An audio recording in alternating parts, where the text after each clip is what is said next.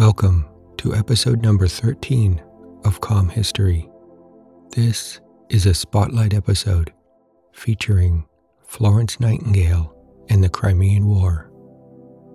I'm Harris, and I created this time machine of tranquility to bring you the drama and excitement of history, but in a calm tone so you can just chill and relax. Today's episode is about Florence Nightingale. She was given the huge challenge of improving the medical care of soldiers who were wounded in the Crimean War. The conditions of these medical hospitals will shock you. I'll begin by telling you about the Crimean War and the specific conditions that these wounded soldiers were subjected to. You'll also learn about the curious chain of events that resulted in Florence Nightingale coming to their rescue. And I'll finish with the impressive list of accomplishments that Florence Nightingale achieved over her entire life. Achievements that brought better health care and social reform to many people around the world. A special note to my Silk Plus members. I've started writing the script for part three of Titanic 360. So stay tuned for more testimonials from the captain, the crew, many of the passengers, reporters, and investigators of the Titanic collision. If you are not a Silk Plus member yet, then just use the link in the episode notes to get free access for a limited time to all the bonus episodes of Calm History and 400 other episodes. Okay, time to begin today's historical tale. I hope it distracts and relaxes your overactive brain squirrels. Florence Nightingale and the Crimean War, the birth of modern nursing. To best understand the role of Florence Nightingale in history, it is best to begin with the Crimean War and the care of the wounded soldiers. For many years, in the early 1800s, Russia was posturing to invade Turkey. Controlling Turkey would give Russia a strong economic and military advantage. Both of these countries bordered the Black Sea. Russia occupied most of the northern shore, and Turkey occupied much of the southern shore. Finally, in 1853, Russia began to invade some Turkish lands, and the two countries were at war. Soon after, England, France, and Sardinia joined the Turks in their fight against Russia.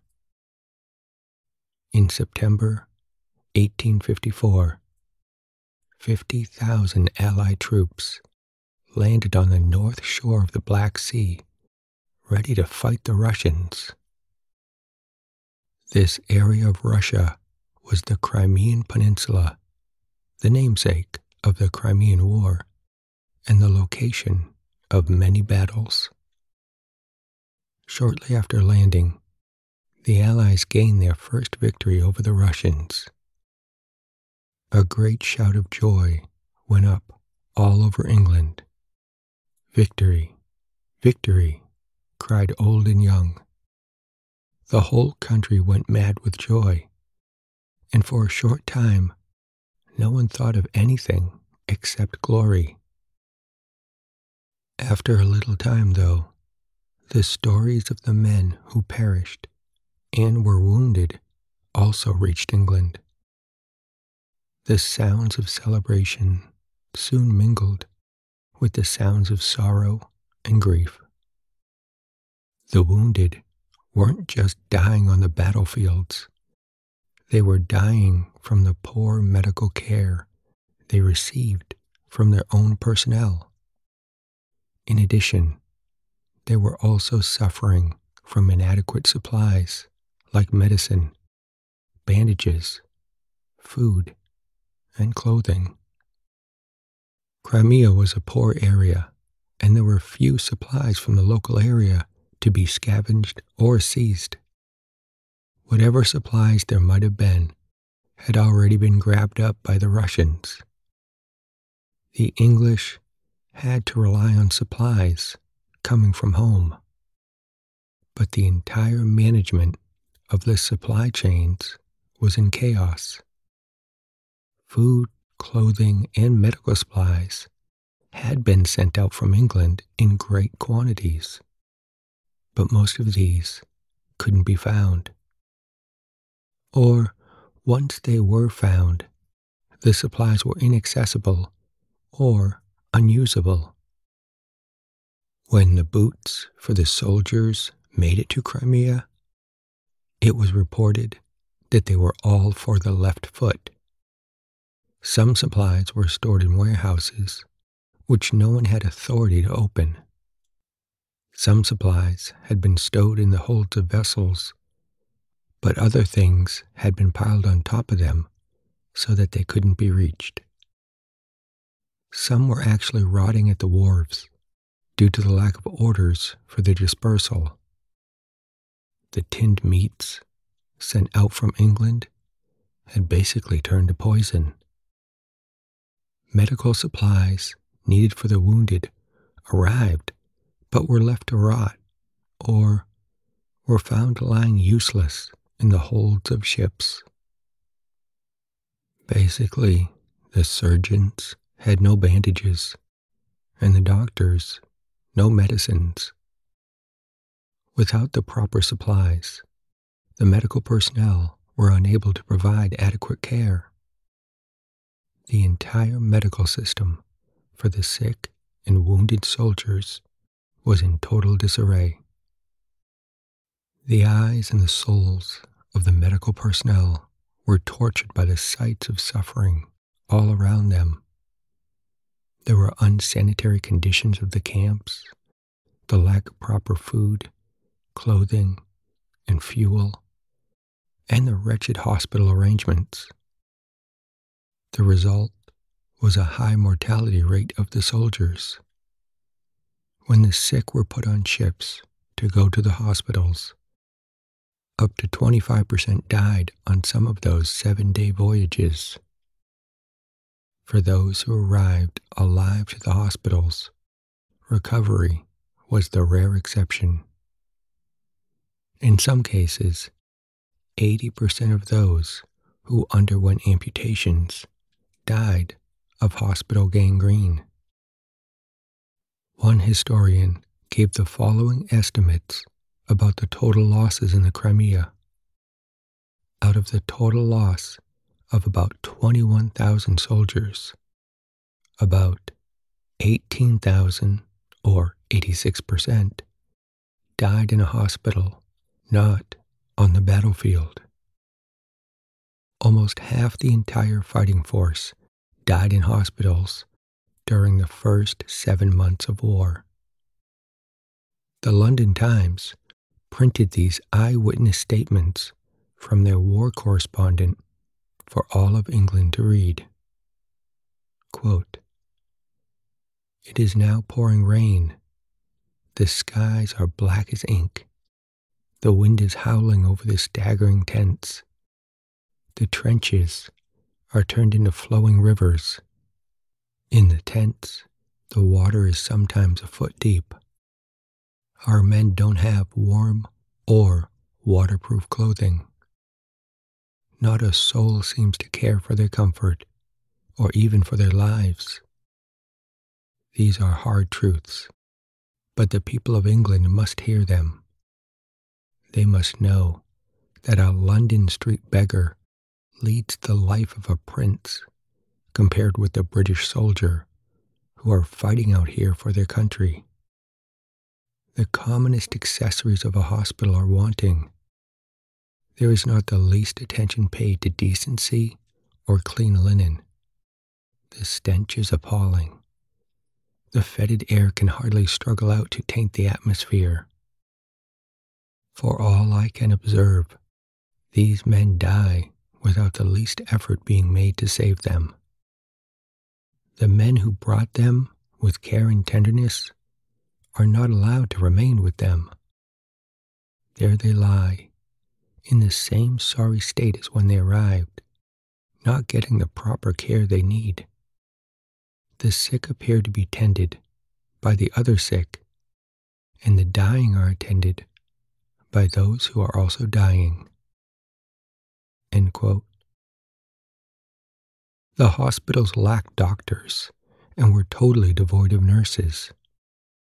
There were a few, rare, male orderlies, but they weren't properly trained at all. How did this happen? When the war broke out, the military authorities didn't want female nurses. It was decided that things would go better without them. The quality of nurses at that time in England was a very poor one. The War Department decided that this kind of nurse would do more harm than good. That may have been true, but that just meant England was long overdue to improve the way that they trained nurses.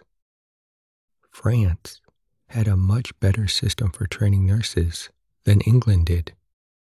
They were called the Sisters of Mercy, and they provided great care and comfort to the soldiers.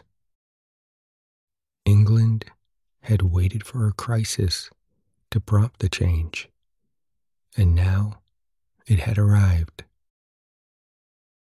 The war correspondent for the London Times continued to witness and report the horrors he saw.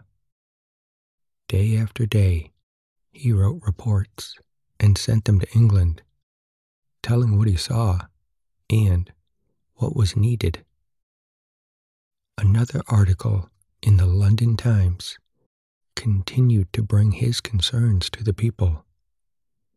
Quote, Are there no devoted women amongst us, able and willing to go forth to minister to the sick and suffering soldiers in the Crimea? Are there none of the daughters of England at this extreme hour of need ready for such a work of mercy? France has sent forth her sisters of mercy unsparingly, and they are right now by the bedsides of the wounded and the dying French soldiers. Must we fall so far below the French in self sacrifice and devotedness? The people of England understood that the English hospitals in the Crimea were overflowing with sick, wounded, and dying English soldiers. They understood how French soldiers were getting better treatment in the French hospitals. As a result of this increasing awareness, a great cry of anger and sorrow went up from all of England. This cry was turned into a trumpet call that rang in the ears of the women of England. It was also heard by Sidney Herbert, the head of the War Department in England. He heard with deep distress the dreadful tidings of suffering that came from Crimea. Yes, England needed to train and send nurses to that desolate land to tend to the sick, wounded, and dying. But the important question was who should lead them? What one woman had the strength, the power, the wisdom, and the tenderness to meet and overcome the terrible conditions in the Crimea? Mr. Herbert knew the answer without a moment's hesitation. Florence Nightingale. He knew her well. She was a friend of himself and his wife. He had asked her before to help him plan and manage their hospitals and homes for sick children. He knew that she possessed all the qualities needed for this work. So, who was Florence Nightingale? She was born on May 12th, 1820, and was educated by her father. She was a brilliant student and easily learned history, mathematics, Italian, classical literature, philosophy, and data analysis. By the age of 17, she knew she wanted to devote her life to the service of others. And it was around the age of 22 when she decided to enter the field of nursing. She traveled to Italy, Greece, and Egypt, gathering experience and informal training in medical care. At the ages of 30 and 31, she received informal and formal medical training in Germany at the very first school for nurses. In 1853, at the age of 33, she became the superintendent at a healthcare institute in London. She held this position until she received a greater calling to help the English soldiers in the Crimean War. The head of the War Department wrote to her, asking if she would undertake this monumental task. He asked her if she would take a group of nurses to Turkey and take charge of the hospital nursing there. He assured her that she would have full power and authority. Ironically, she had also written to him at the same time to offer her help. Their letters had crossed in the mail. The War Office soon proclaimed that Florence Nightingale had been appointed by the government to the office of Superintendent of Nurses. They had undertaken the work of organizing and bringing nurses to the wounded soldiers. The War Office also stated that she was a lady with greater practical experience of hospital administration and treatment than any other lady in the country. The London Times reported this proclamation with great support of her intellect, training, and medical skills and knowledge. However, some people still thought that women and nurses would be useless in a military hospital. They also voiced their objections. Regardless, Florence Nightingale selected 38 nurses in just a few days and departed on October 21st, 1854. Thirteen days later, they arrived at Scutari Hospital in Turkey. It was a barracks hospital built for the wounded soldiers to get medical care and also for them to live in. It was a large structure with an open court in the middle and housed about 2,000 soldiers. There were seven other English barracks hospitals, also overflowing with wounded soldiers. But Scutari Hospital would be the headquarters for Florence Nightingale. In those days, there was no Red Cross, no field medics, no first aid to the injured before they were transported off the battlefields. The wounded were taken, as they were, directly from the battlefields on the Crimean Peninsula. Then they voyaged south in a ship for several days across the Black Sea to the Scutari Hospital in Turkey. Often they had had no food and were tortured by fever and thirst on their journey. Upon arrival, they would walk, drag themselves, or be dragged up a hill to the barracks hospital. In the early months of the war, it was reported, quote, there were no vessels for water or utensils of any kind, no soap, towels, or cloths, no hospital clothes. The men lying in their uniforms, stiff with gore, and covered with filth to a degree and of a kind no one could write about. Their persons were covered with vermin, which crawled about the floors and the walls of the dreadful den of dirt, pestilence, and death. The hospital had about 2,000 soldiers, but only 14 bathtubs. One of Miss Nightingale's assistants wrote, quote, How can I ever describe my first day in the hospital? The soldiers arrived with their wounds and frostbite after traveling for days. Where were they to go? There were no available beds. They were laid on the floor one after another till the beds were emptied of those dying of cholera and other diseases. Many died immediately after being brought in. Their moans would pierce the heart, and the look of agony on those poor dying faces will never leave my heart. They may well be called the martyrs of the Crimea. There were some doctors and some untrained male orderlies, but way too few.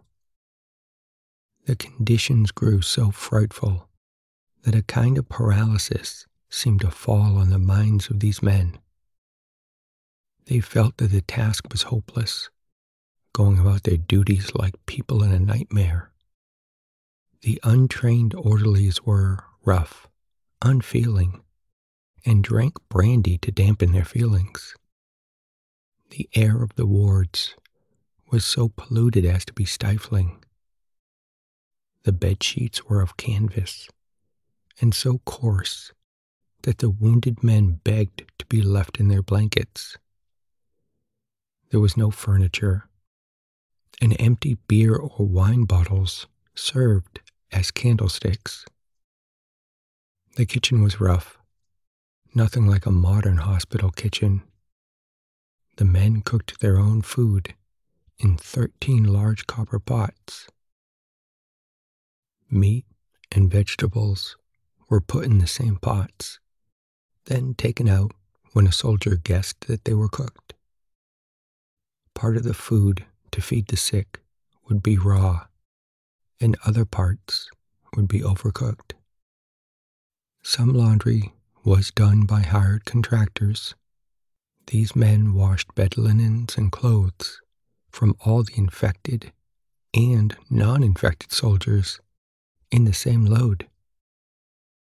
The soldiers also knew that these contractors were stealing some of their clothes, so they figured it better to keep wearing the same dirty clothes every day. There were no official military or government inspections of these facilities at this time, so England would have remained unaware of these conditions without the newspaper reporters. Florence Nightingale was not only greeted by these horrid conditions, but the male doctors and male orderlies were not keen to have a woman tell them what to do. Only 24 hours after her arrival, a new batch of wounded soldiers began to arrive, soon followed by even more. Every inch of the hospital was full. Hundreds of men were lying on the muddy ground outside, unable to find room even on the floor of the hallways. The team of newly arrived nurses had no time to rest or to create an ideal work system. Regardless, Florence Nightingale began to give her orders. She began directing where the sufferers were to be taken, what doctor was to be summoned, and which nurses were to attend them. During these early days, she was known sometimes to stand on her feet 20 hours at a time, seeing that each man was put in the right place to receive the right kind of care. After being at the hospital for six days, one of the nurses wrote home to England Quote, We haven't seen a drop of milk, and the bread is extremely sour. The butter is most filthy. It is in a state of decomposition, and the meat is more like moist leather than food. We are still waiting for potatoes to arrive from France. It does appear absolutely impossible to meet the wants of those who are dying of dysentery and malnutrition. Out of the four wards committed to my care, 11 men have died in the night simply from lack of food, which, humanely speaking, might have been stopped could I have laid my hand at once on some nourishment. The whole of yesterday was spent first in sewing the men's mattresses together and then in washing them. We also assisted the surgeons, when we could, in dressing ghastly wounds and giving them comfort as best as these conditions allow. It was noticed that the surgeons would often decide which patients were too hopeless for surgery. These wounded would then be cast aside to die on their own. Florence Nightingale tended to these men, feeding, washing, and treating them over the course of a day or two. She would then bring these rejuvenated men back to the amazed surgeons, who often decided they were now worthy of surgery. She even convinced many doctors to stop reusing infected rags and tossing them carelessly into a pile on the floor. By the tenth day of their arrival, Florence Nightingale had also established a more suitable kitchen. Men were fed with food more suitable to their conditions, such as beef tea, chicken broth, and jelly. She achieved this by bringing her own food supplies rather than relying on food from the military suppliers. She also improved the laundry service by hiring a house close to the hospital. But each man usually only had one shirt, so they were concerned about being without clothes during laundry time. She had anticipated this, and she had brought 10,000 new shirts with her. She aimed to keep them in clean clothes, so she was now overseeing the weekly cleaning of over 500 shirts and other garments. Her supplies of food and clothing wouldn't last forever. She knew she also needed to learn how to access and manage the military supply system. She soon discovered the chaos of military red tape getting supplies from a warehouse on the wharf was a huge challenge. She needed to consult the wharf manager, who needed to consult the board, which took several days to assemble them all together. Most of the time, she did her best to adhere to the slow moving military red tape, but it frustrated her when it took days to get vital supplies to the wounded soldiers. Overall, Nightingale organized the cleaning of the entire hospital, improved the acquisition and management of supplies, and implemented hygienic procedures such as hand washing to prevent the spread of infection. The soldiers clearly saw all these benefits and began to call her the angel of the Crimea. She was also called the Lady with the Lamp because she often checked up on the wounded soldiers at night. Back in England, the people were hearing about her great success. They supported her with cheers, praise, and most importantly, supplies for the soldiers. They bought, donated, or made with their own hands shirts, socks, sheets, blankets, bandages, and other supplies, and then sent them off to Florence Nightingale. Even the Queen and nobility donated and shipped many items. In March of 1855, the British government sent the Sanitary Commission to Scutari Hospital to flush the sewers and improve the ventilation. Due to all the improvements since Florence Nightingale arrived, the death rate at the hospital was reduced from 42% to just 2%.